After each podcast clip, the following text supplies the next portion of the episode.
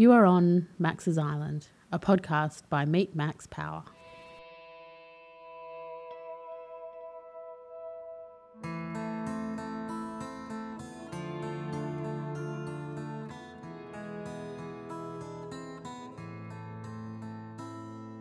On Max's Island podcast, you'll hear the lived experiences of people who choose to live life a little differently. It might be a story of when they took time out and dared to do something crazy. Perhaps they made a decision to leave it all behind and follow their dreams. Or maybe they just stopped listening to what other people thought and did what was right for them. This experience becomes a story that is part of them and one that you need to hear. So, now that you're on Max's Island, listen to the wisdom in these stories, and you too will be inspired to do what you have always wanted to do.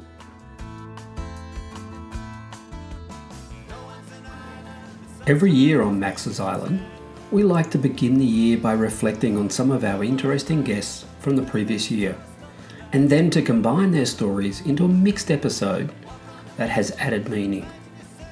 These extended episodes are a great way for you to allow yourself the time to refresh your energy for the new year and be inspired by the experiences of others. In this episode of 2 in the 2023 Starter Series, you'll hear the stories from three strong women of our world, all who have had significant moments that have shaped the rest of their lives. They all had common desires to seek a meaningful life and career.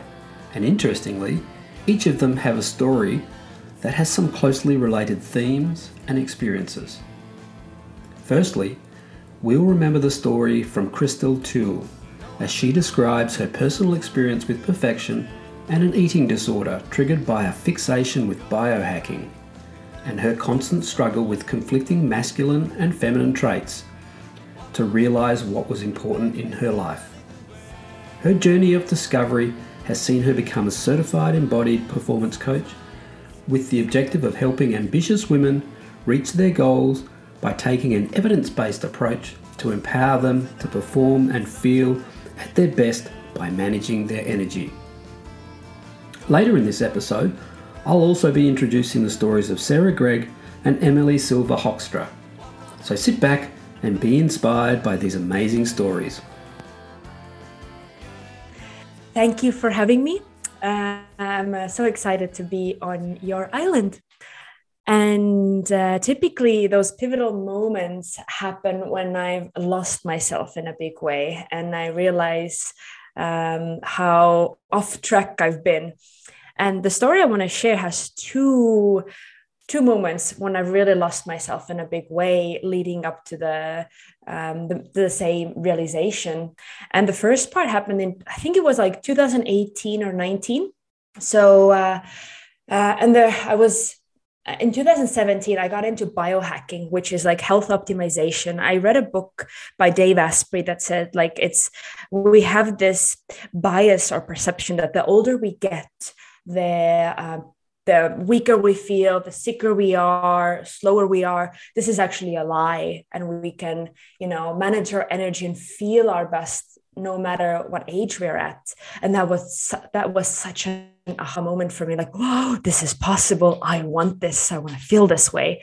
So uh, fast forward, um, like a year later, uh, I remember like during the summer, like going to festivals, and um, naturally, I've been biohacking really hardcore for a year, and it was like 8 p.m. and I was completely exhausted. Uh, and was 27, so I was like, "This is not normal." For um, I consider myself still young to feel absolutely exhausted by like seven and eight. And then I went to Germany with a couple of my friends, and I remember uh, for dinner we went to a bar, and I looked at the menu and I saw there was nothing I could eat that was considered uh, biohacker friendly. Uh, and I, I, completely broke down. I started crying. I had a nervous breakdown. And so one of my friends, we went outside and he sat with me and for me to, until I calmed down and we found a nicer restaurant for me to he, eat my vegetables and and meat or something like that. And then like I was at my parents' place same thing happened. Uh, they didn't have anything um, for me to eat, uh, and well, I was eating like I think I remember eggs and paprika and zucchini, and I remember my body started like shaking and shivering because I was so I was cold. Basically, what happened is I was so underweight uh, and um, so cold, and my hormones were all over the place. That uh, that's when I really realized, okay, these types of behaviors of like breakdowns and i like really had to check what i eat. And at restaurants i had i asked the wait- waitress or waiter to always change my food menu uh, the food. So it will only have the ingredients that i considered healthy. And then that was in what 2019 uh, 2020 i i finally read about wow like uh, biohacking or health optimization for women is different than for men. And that's when I realized I actually developed an eating disorder called orthorexia, which is an unhealthy focus on eating in a healthy way. Once I really still gotten out of the the eating disorder i then focused on um, my behaviors so this this notion of masculine and feminine traits of you know what it means to be a woman. Like a woman is like wears long dresses and is really like flying around really soft and gentle. And and so that was kind of like oh i want to be this woman. I want to be this perfect per-. that was the notion was i wanted to be this perfect person in every aspect of my life.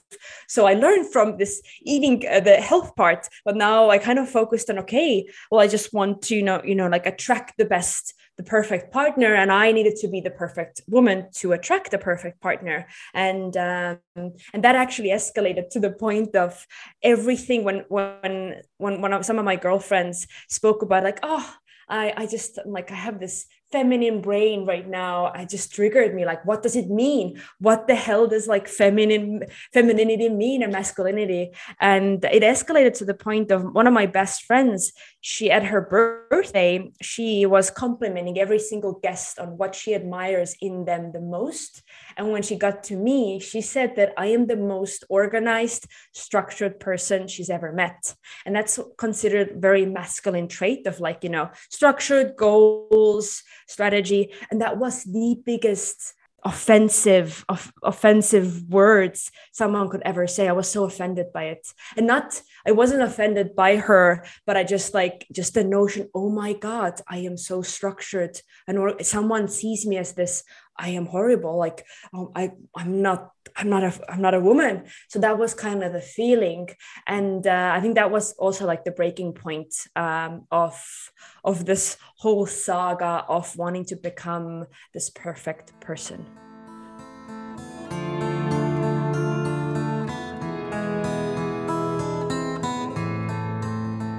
So even though I was successful and and selling a lot uh, and you know living my best life in that sense, it was uh, I was um, I was also in in university in England. So um, and I remember as I was graduating from uh, my bachelor's, looking up at the sky and saying, you know, I was constantly uh, telling myself, you know, I am working for this brighter future. In the future, I never have to worry about work. I never have to worry about money. So I was like building myself up. And I realized then, you know what, if I don't learn to live in the present moment, that desired future will never come because never, nothing was ever going to be enough. And I was never going to be enough so and i also got feedback from you know other people i was working with of how they perceived me. I at that time because i was extreme i was uh, constantly in stress fight or flight constantly super anxious. So what that meant was i could really snap easily. So i could be really really like straightforward aggressive uh, and you know just speak my mind but in a very ruthless way. And then uh, and also work really hard and then i would burn out.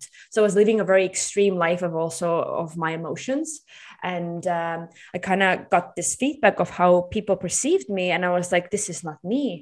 Like this is not how i see myself. This is not who i truly am. And so that realization um, also uh, made me decide i need to change. And i knew the only way i could change i need help. So I actually got a coach who taught me the. I had uh, one year. I had a coach who sole purpose was to teach me how to relax how to simply be and it took me a year uh, and remember it was my first exercise was just looking at a candle because I'm a fire element. So I really love fire. So uh, he told me just, you know, look at a candle, no matter how many seconds or minutes, just look at a candle and then next day look at it again or whenever so this became like again became like a obsessive mission of like looked at a candle first for like 10 seconds and then um, a little bit later i got my girlfriends involved so we went we went to a cafe to look at a candle so we just watched the candle. It was very, very relaxing. Yeah, that's how it started, really. Um, and um, that's also maybe a part of the reason why I am a coach now, because I have gotten like I've made quantum leaps, so very, very fast progresses in my life with someone you know with a coach with a trainer whatever so because it's like you can only you know you can't really see your blind spots i'm super super grateful for that realization and that decision to seek help.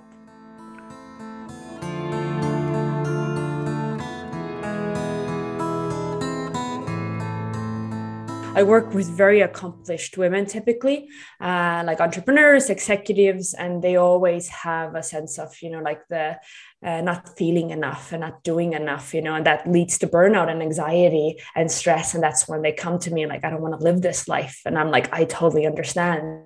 And that was actually when uh, it really clicked with me after my, I really realized I have an eating disorder and also like this struggling with this femininity and masculinity and like, what does it mean?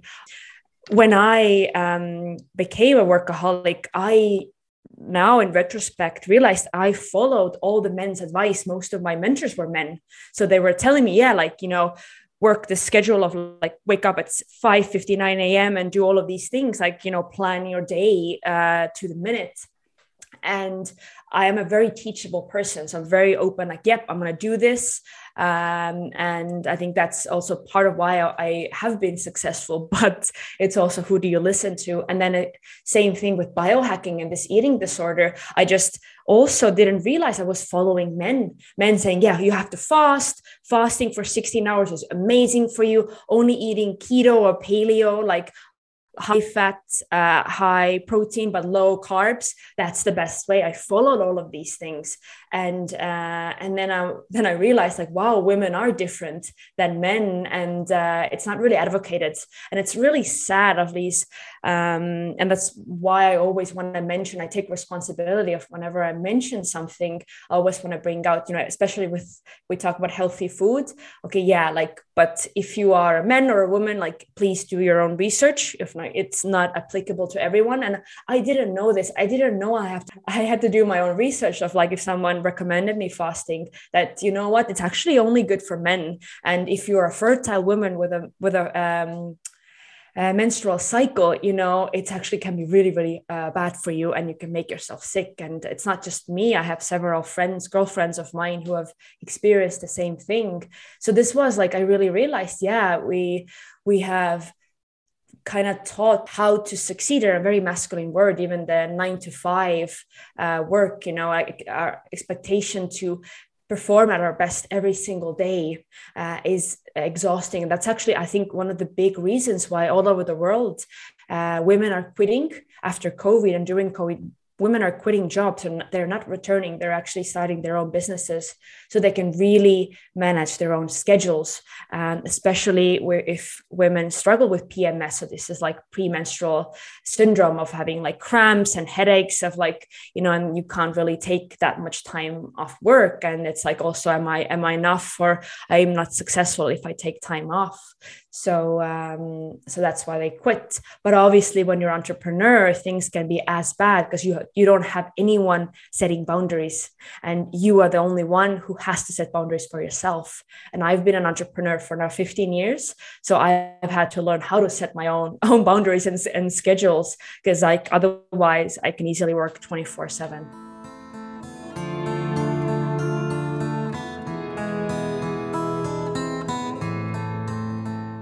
I have the strong notion that consistency, at least for women, leads to burnout. because a lot of the time the consistency is um, we make decisions only with our head not with our body. So with our head um, i have a good example. I had this client who came to me uh, a woman it's like I-, I, want i'm not consistent. Like even like a simple example of um, she wanted to stretch in the morning and I asked her, why do you want to stretch in the morning? Uh, well, I, I read, I see it on Instagram, like you have to stretch in the morning. I read this is what you're supposed to do. And I was like, okay. So I, I guided her to, to her heart and intuition. Okay, what do you really love doing? It's kind of similar. And she, uh, her body said dancing and they're like would dancing be a more effortless way for you to do in your during in the morning and she was like yes so that's kind of the difference of you know what um, especially with consistency of uh, yes you have to be in that sense consistent to build a business but what you do uh, so what are the habits or what are the tasks you want to be consistent in or with really depends on you know if, if it's just you have this idea or you read somewhere this is what you're supposed to do but maybe it's doesn't work for you at all. It's like your body is like no this is so not for me. And that's where this uh, conflict happens with your head and your body. And that's when you easily burn out. And that's i think why people quit as well because they just can't handle it anymore. Um, so that's why in my coaching, I really uh, always integrate uh, the body as well in whatever the women want to achieve. It's like, okay, what does your body tell you? And what are the best ways for you to be successful? And sometimes it can be, you know, body tells like, I need a vacation, I need to rest. And that can be the best best for them to actually be even more successful.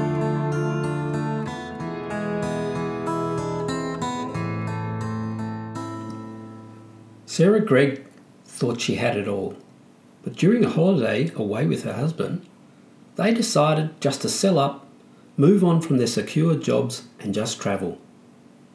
And then just see what happens. The freedom of this lifestyle nourished her soul, but consumed her savings, and within a few weeks of having to make a financially driven decision to possibly go home for good, something special happened, and she was offered a book deal. Sarah then got the feeling of where she was meant to be. The amazing process of writing the book happened in Copenhagen, another place where Sarah and her husband Chris just happened to travel to. The book took 10 months to write and was finally published in 2020, just two years after she was first contacted by the publisher. The launch was in New York, and in her own words, it was like being in a movie, like being in Sex in the City in downtown Manhattan.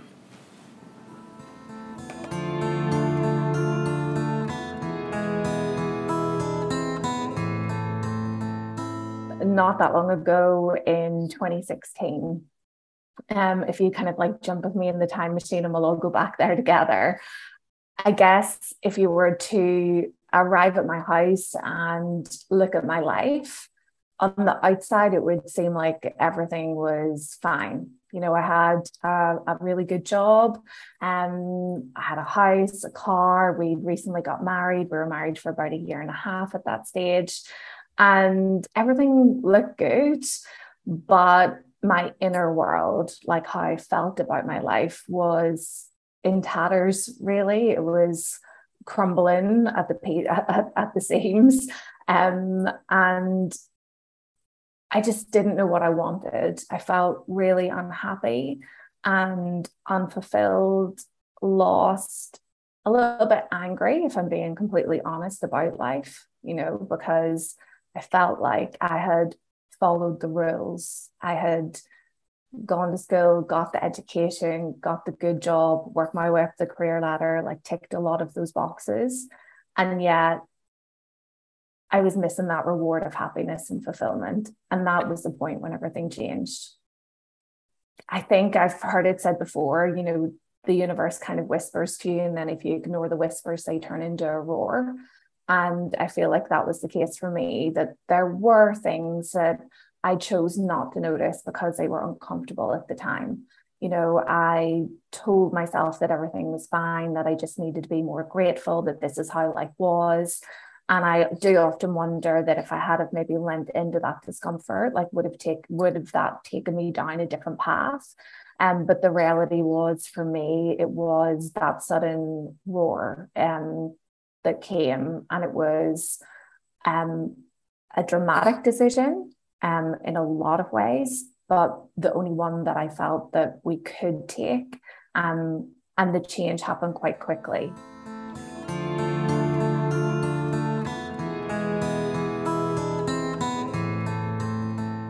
I'm very fortunate in that um, I've been with my husband for a long time. So we met at university and um, we've been together for 17 years now.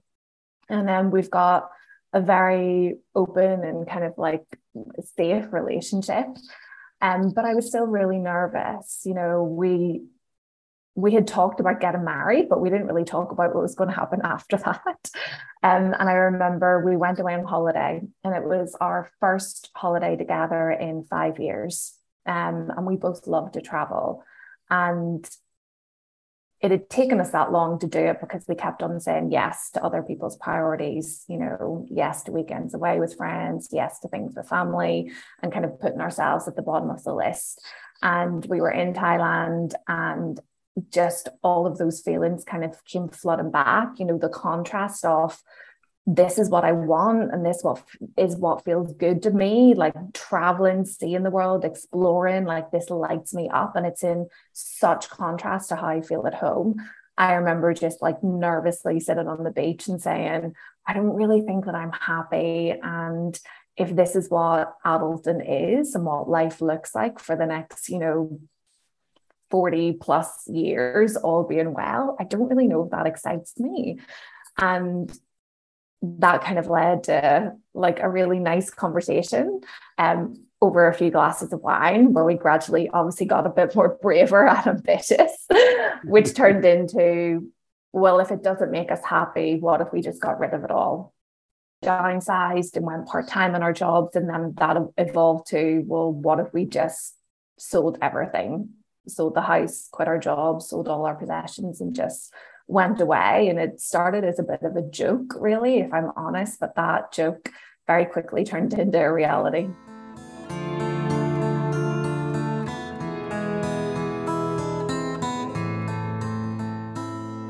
Yeah, and it was equal parts exciting and scary for us because it was a real risk, you know, and it was this feeling of it feels right in my gut, but logically it makes no sense at all. And I can't describe that feeling to someone. You know, it's more of a feeling than it is a thing. So people would say, How do you know you're making the right decision? It's like I don't, but I just feel that it's right. And I I I can't explain that.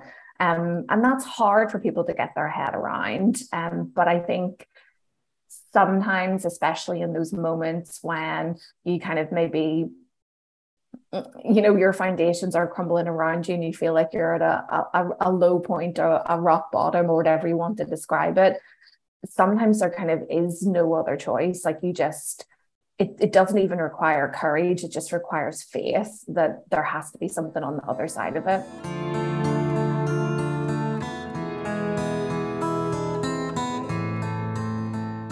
Yeah it was may the 4th and um, we got on a plane to malaysia and honestly, I think that's when reality really started to hit that we'd that we'd done it and we had no clue what was going to come next, no sense of purpose. Um, it really was just like turning the next kind of chapter in life and there's there's a completely blank page which is every part exhilarating because everything and nothing is a possibility but it's also terrifying you know to, to not really know your purpose to not know what you want in life to not really know who you are as well like i felt like i'd lost so much of myself it was a real period of um of like rebuilding and figuring stuff out we did a few weeks um, there and then we headed off to Bali was our next stop. Um, we spent a couple of months there. Um, and along the way, we were just so open um, to the experience that we kind of met people that were you know, they weren't, I don't think they'll ever realize the impact that they had on our lives through the little conversations that they shared with us. You know, one guy that we met um, on the island in Malaysia, you know, he said, Oh, if you want to run like a business online, you need to go to Chiang Mai. You know, that's kind of where a lot of digital nomads kind of hang out. Um, and so we went to Bali. We didn't really didn't really enjoy it there, if I'm being like totally honest. I mean, it's beautiful and it's amazing, but it, it just wasn't for us for different reasons. Um, and so we remembered this conversation. We headed up to Chiang Mai, and that just felt like we threw ourselves into this incredible community of like-minded people who were trying to live life on their terms and very differently and were building a life around how did they work and travel and do more of the things that they loved and i think that's where things really started to shift and change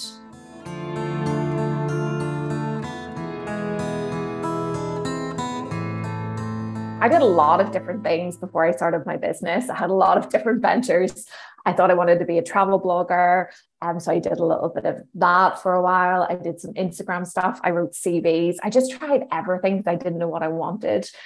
And then um, how I ended up setting up the business is quite unexpected in that I went to this um, I went to this workshop in Chiang Mai and the lady hosted it. Um, yeah, her methods were definitely not based on science, and they really tapped into the vulnerability of some people in the room. And it really angered me that here was this kind of like group of women feeling quite lost, feeling a little bit vulnerable, and kind of being sold something that would never work, ever work. Um, and I got so angry on the way home, like so angry. And I couldn't get it out of my head. Like, how could someone do this? How could someone take advantage of people? And I came back and I, I told Chris about it, uh, my husband Chris, and he was like well you know i guess like if you're not going to be part of that world you know it, it creates space for other people to be part of it you know like if you want to see a change in the self-help industry and how it's ran like you need to be part of it um, my background is in psychology, neurolinguistic programming, and coaching. I've done it for over 10 years in a professional capacity, mainly as a business coach. Um, and at that stage, I was like, yeah, okay. Like, you know, I do feel passionate about this. Um, I don't want to I don't want to instantly work with people because I feel a little bit broken myself and I don't feel like that's ethical. Um, but what I will do is I started up a little Instagram account called the Power to Reinvent in the November.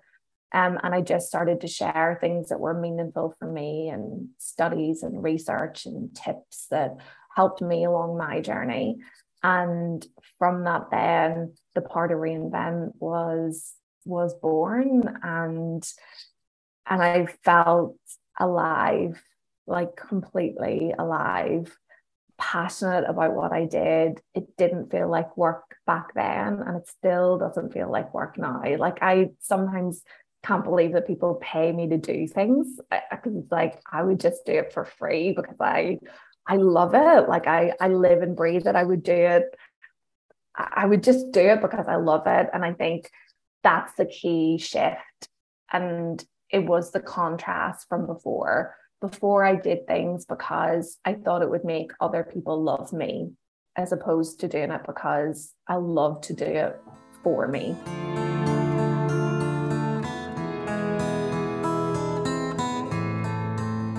My journal was on the bed. I had nothing to post on Instagram that day.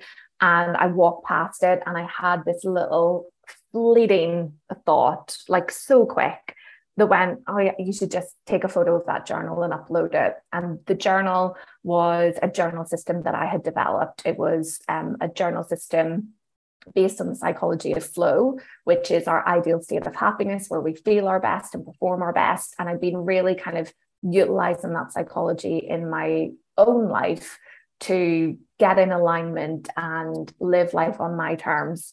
And so I took these awful photos. I mean, I encourage anyone like to go on the Instagram profile and find this post because it it's really not impressive. It's like two photos of my journal and then a caption underneath that describes the journal system for flow and what it does and how it works. And I put it out there just thinking, hope it might help someone.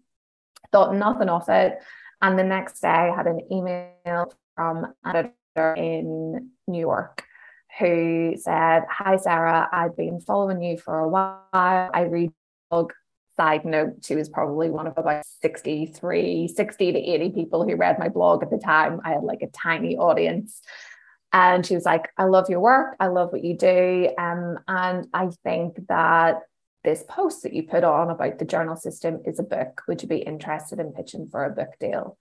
And that is kind of the next kind of like turning point in the story where everything really changed in a big, big, big, big, hugely, wildly unexpected way.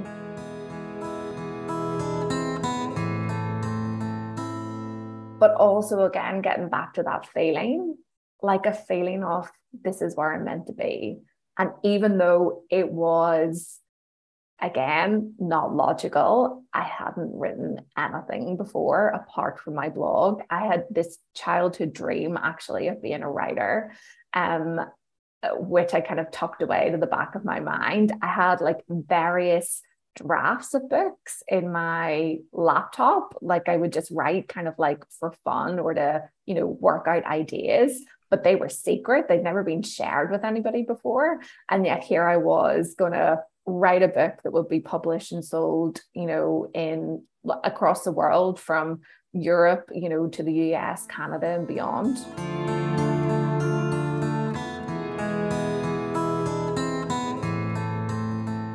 Then I had to write the book that I'd never written before, which was actually amazing.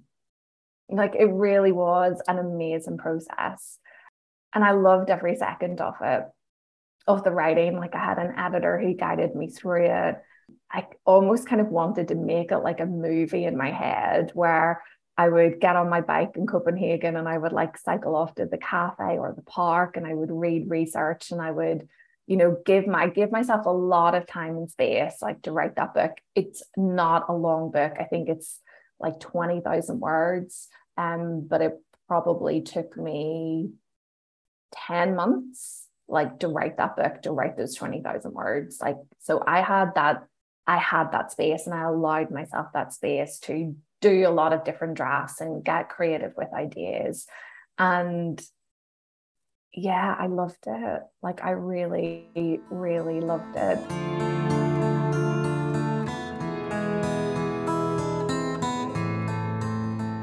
Yeah, there's a second book. So after Find Your Flow came out in the same year, about nine months later, the publisher came back to me and said, We'd like you to write a second book. Um, we wanted to be called Choose Happy. We think you're like the perfect kind of author for it. Do you want to write it?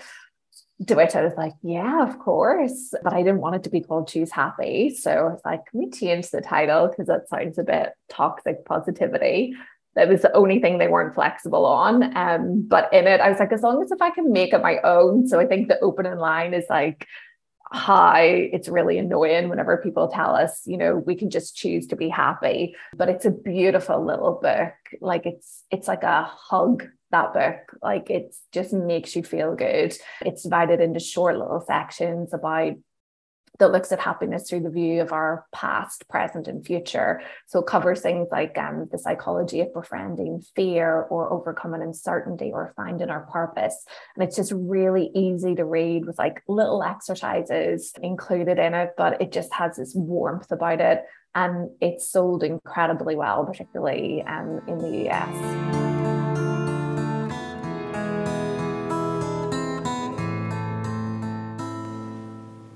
Emily Silver Hoekstra believes everyone has the power to create the lives they dream of. During a holiday to Costa Rica, she enrolled in an intuitive painting course and immediately was taken on a process that changed her life.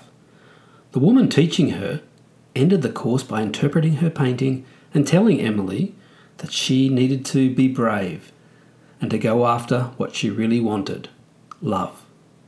Returning to the US, she quit a job then booked a one way trip to Bali to find herself and plan the future. But in the beginning, it wasn't so spiritual and meaningful. It took three weeks of rain, rats, and stray dogs before Emily realised the need to look at life differently and be grateful for what she was experiencing and use this for her motivation. Back in the US again, her dream of being a published author did not immediately eventuate at her first attempt. However, a random encounter with a man in a coffee shop who thought she was a good listener suggested she would make a great life coach. Within a month, Emily enrolled in a course to become a life coach, and this was the primary part of her life ever since. And finally, a year later, she did publish her first book on gratitude.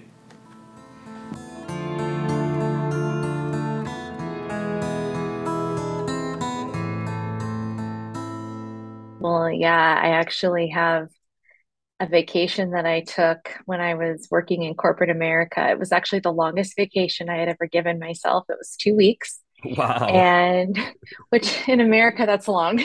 Um, anyway, I went to Costa Rica and I went by myself. And during that time, I was just writing and swimming in the ocean and really enjoying having alone time.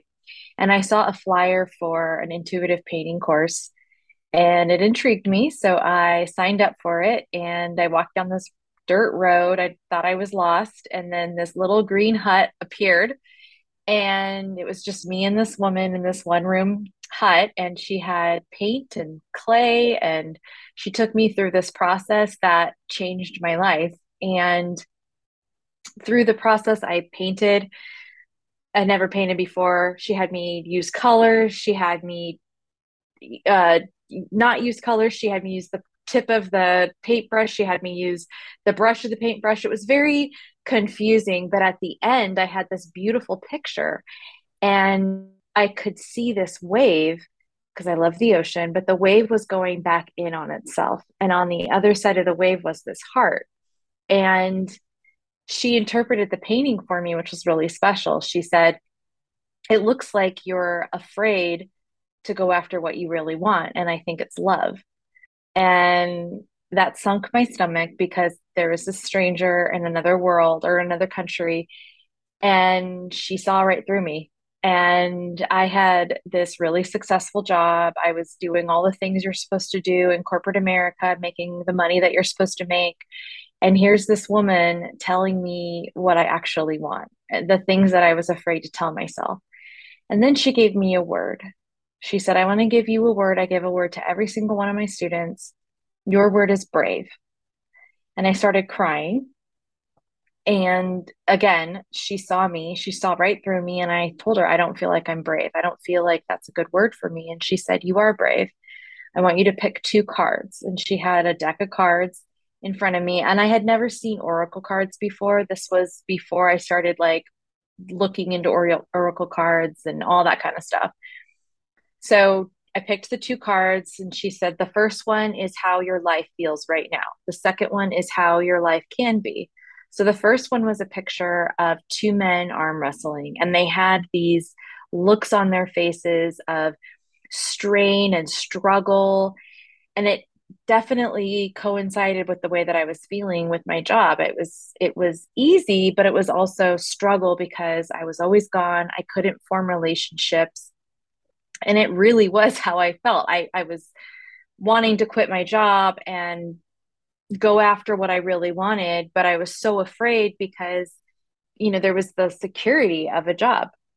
Then I flip over the second card and it's a picture of a girl back floating in a pool with her feet up. And it to me was a picture of freedom and surrender and letting go. And at that moment i'm like I, I have to let go of this job. It's the only way i'm going to feel free like this girl in the in the picture. Now some people would say these are just two cards and whatever but for me it was very profound because here i have this this stranger giving me the word brave which is what i needed to do. She saw that i was trying to go after love which was something that i couldn't do in this job because i was gone all the time and then there's these magical cards that were in front of me like telling my future and so for me that experience was transformative like it, changed my direction. I made the decision to quit my job. I didn't actually quit my job for three more months because, again, it's scary to say no to security, but I finally did do it. But I think the catalyst was this intuitive painting course. This woman had a piece of paper with marker taped to the coffee shop's wall. Like it, it wasn't a formal flyer. She had no website. I just I just found it. Like I was meant to see this sign that day because I was going into this coffee shop every morning for two weeks writing. I'd get my bowl of fruit, I'd get my iced coffee. That sign wasn't there. And then one day I went in, probably a week into my trip, and I saw the sign and I called the number and she gave me these these very strange directions to go on this dirt road and she's like maybe maybe a mile maybe not but you'll see a greenhouse. Like it was just very unofficial. So i don't know how long she had done it but she definitely had a gift and i'm glad that i saw the sign the day that i did.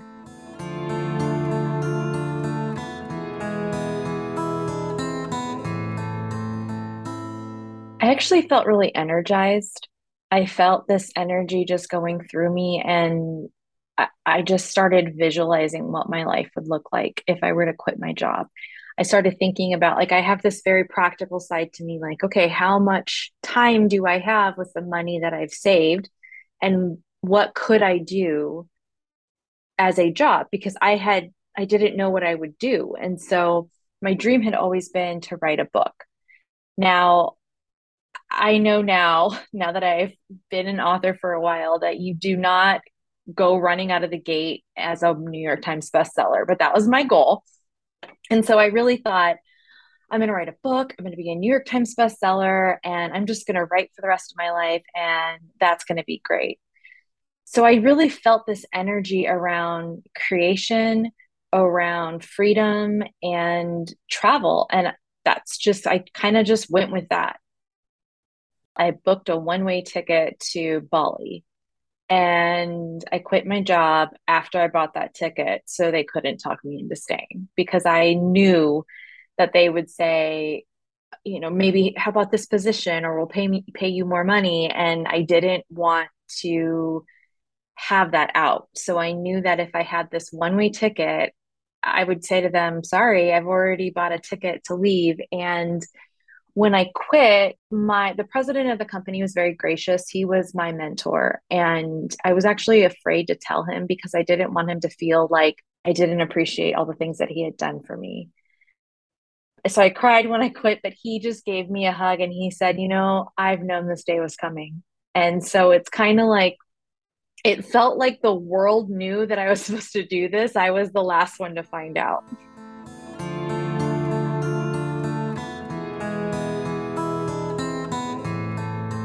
So I had these dreams of Bali being eat, pray, love, just like the book, but it was actually really hard. It poured rain for most of my trip. I saw lots of rats and stray dogs, and the small village that I chose to live in was lovely, but it was it was hard. And so for me, I was kind of in my head trying to like with my expectations just really upset that this you know i i waited this whole time to quit my job and now i'm here and just kind of being upset with the universe just angry with the rain the dogs the rats the the whole situation. And then one day i just decided to be grateful. I thought I'm gonna I'm because I was walking into town into Ubud and I said I'm gonna be I'm just gonna walk around and find things that are good. I'm going to be grateful. And, you know, I, I step over a dead rat, but there's a beautiful flower. I'm grateful for this beautiful flower. I'm grateful that I get to have this wonderful meal. And then that night, I went back and I was swimming and it was raining and I'm like, I'm grateful that I get to swim in Bali in the rain. And at that moment, the rain stopped and the clouds parted and the full moon came out. And it was just amazing. And I thought, okay, I can change my mindset. I can I can do better than my expectations and all these things that I'm holding on to so tightly And it was just a, for me, Bali taught me that surrender is the key. So, so when I did come home, I'm like, I got to write this next bestseller. So I just put my nose to the grindstone and started writing and writing and writing. And um, that book didn't get published. That book was rejected over and over and over again. But when I was in a coffee shop writing, a guy came up to me, just a random stranger, and started telling me this sad story. And I gave him some advice, I guess. And he just said, This is another like catalyst for me is you should be a life coach. You're a really good listener. And I had never heard of life coaching. This was 2014. I don't think it was so mainstream back then. I had never even heard of Tony Robbins. Like it just wasn't something that was in my vocabulary. And I kind of laughed. I'm like, is that a real job? Because I'm so used to corporate titles. And he goes, yeah, you should look it up. So I looked it up. Sure enough, there was a school in San Diego uh, starting their classes the following month. And I'm like, I saved this money to live? Why don't I train myself in some type of skill? And I'm really glad that I went to this class and got this certification because that's what I've been doing since 2014 is writing and life coaching.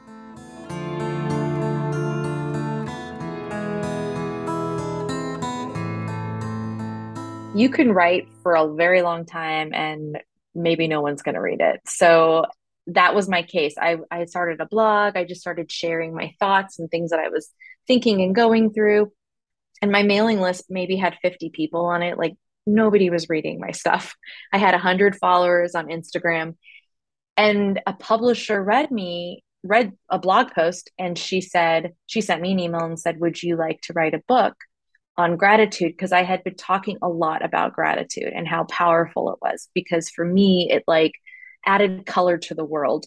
It made the world like technicolor for me because I really started opening my eyes to how wonderful things were as opposed to going into my negative thought, thought patterns that I was so used to ever since I was a child. So she liked that and we collaborated on the book and that I got my first book deal in 2017 16 2016 and that to me if you were to ask me like to me that's more successful even just that email was somebody actually read my work, which was my dream come true.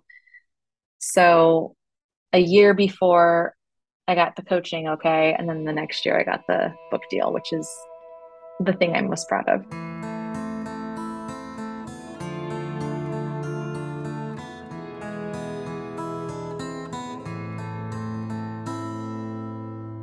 We spoke on the bus on the way home from work. He was lost in the details of life. Each day was a blur, all work and no play, and how, how it had turned out this way.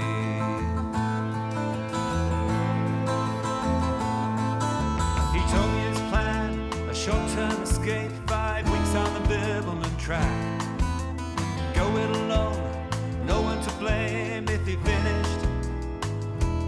Fell by the Every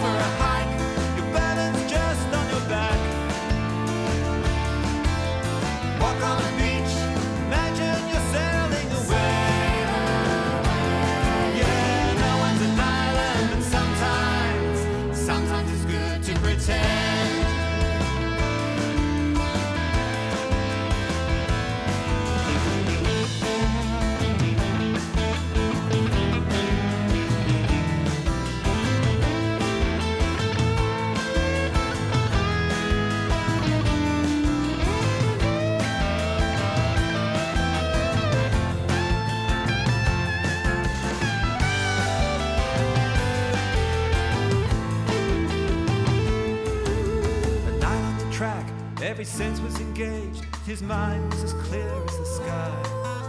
Completely alone, no emails or phone,